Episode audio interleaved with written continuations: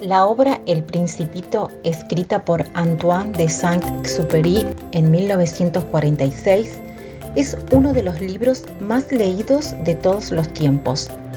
Con una narrativa muy sencilla, en él se tratan temas tan profundos como el sentido de la vida, el amor, la amistad, la soledad y la pérdida.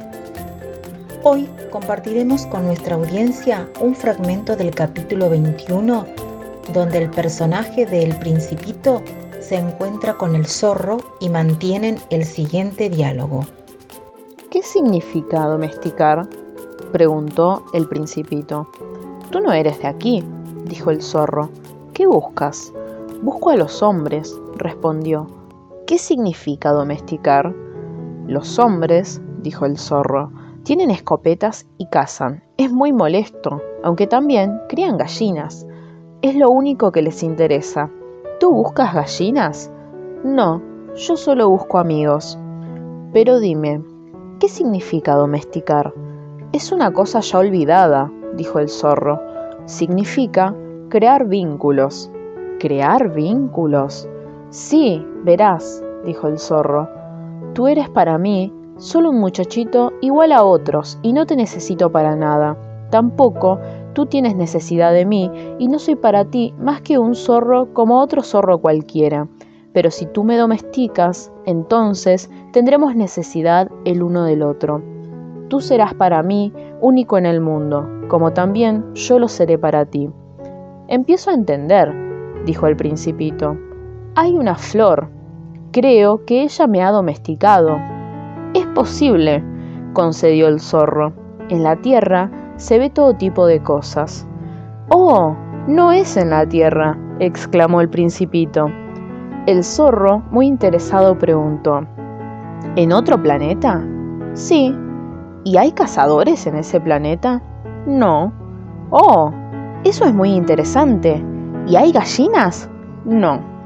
Hmm, nada es perfecto, dijo el zorro, suspirando un tanto desilusionado. Y continuó. Mi vida es muy monótona. Caso gallinas y los hombres me casan a mí. Todas las gallinas son muy parecidas y todos los hombres se parecen entre sí. Así que, como ves, me aburro constantemente. En cambio, si tú me domesticas, mi vida se llenará de sol y conoceré el rumor de esos pasos diferentes a los de otros hombres. Estos me hacen esconder bajo la tierra, los tuyos me llamarán fuera de la madriguera como una música. Además, mira, ¿ves allá abajo los campos de trigo? Yo no como pan y por lo tanto el trigo no me significa algo, es inútil para mí. Los trigales no me recuerdan nada y eso me pone triste. Sin embargo, tú tienes el cabello dorado como el trigo y cuando me hayas domesticado será maravilloso ver los trigales. Te recordaré y amaré el canto del viento sobre el trigo. Después, el zorro permaneció callado mirando un buen rato al principito. Por favor, domestícame, le dijo. Bien quisiera hacerlo, respondió el principito, pero no tengo mucho tiempo. He de buscar amigos y conocer muchas cosas. Solo se conoce bien lo que se domestica, dijo el zorro.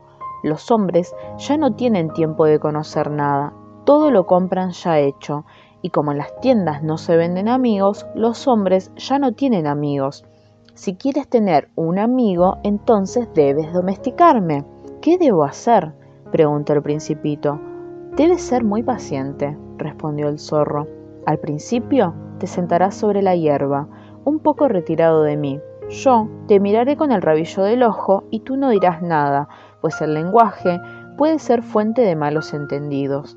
Entonces al pasar los días, te podrás sentar cada vez más cerca. Al día siguiente, el principito volvió. Es mejor que vengas siempre a la misma hora, dijo el zorro. Si vienes, por ejemplo, a las cuatro de la tarde, yo desde las tres comenzaría a ser dichoso. Conforme avance la hora, más contento me sentiré. A las cuatro me sentiré agitado e inquieto. Así descubriré lo que vale la felicidad. Pero si tú vienes a cualquier hora, yo nunca sabré cuándo preparar mi corazón. Tú sabes, los ritos son necesarios. ¿Qué es un rito? inquirió el principito. Eso también es algo casi olvidado, dijo el zorro. Es lo que hace que un día sea diferente a otro día y que una hora sea diferente a otra. Entre los cazadores, por ejemplo, hay un rito. Todos los jueves acostumbran ir a bailar con las muchachas del pueblo. Los jueves, entonces, son maravillosos para mí. Puedo pasear hasta la viña, en cambio, si los cazadores no tuvieran un día fijo para ir a bailar, todos los días serían iguales y yo no tendría vacación alguna. De esta manera, el principito fue domesticando al zorro. Cuando llegó el día de la partida, el zorro dijo, Voy a llorar. Yo no quería causarte daño, pero tú quisiste que te domesticara. Al final no ganaste nada. Gané, dijo el zorro. He ganado a causa del color del trigo. Ahora es mucho más agradable. Después el zorro añadió, Ve a ver las rosas una vez más. Comprenderás que la tuya sí es única en el mundo. Regresarás para decirme adiós y yo te regalaré un secreto. El principito se fue a ver nuevamente a las rosas. Les dijo, En efecto, no se parecen a mi rosa, Ustedes todavía no son nada. Nadie las ha domesticado, ni ustedes han domesticado a nadie. Son como el zorro era antes, un zorro común y corriente que en nada se diferenciaba de los otros cien mil zorros. Sin embargo, ahora él es único en el mundo. Cualquiera puede creer que mi rosa es igual. No es así. Ella es más importante que todas ustedes juntas porque a ella he regado, a ella cuidé y protegí, porque finalmente ella es mi rosa. Y volvió con el zorro. Adiós, dijo el principito con tristeza. Adiós, dijo el zorro. He aquí mi secreto. Solo con el corazón se puede ver bien. Lo esencial es invisible a los ojos. Solo con el corazón lo esencial es invisible a los ojos repitió el principito para recordarlo. Solo con el corazón. Hermoso cierre. Aunque no hayan dado el paso todavía de viajar por sus páginas, invitamos a recorrerlas porque es un libro pequeño en cuanto a tamaño, pero enorme en todo lo que transmite.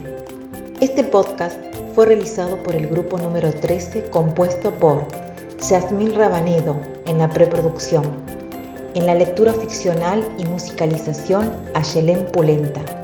En guion, locución y edición sonora, Mónica Salazar, en junio del 2000.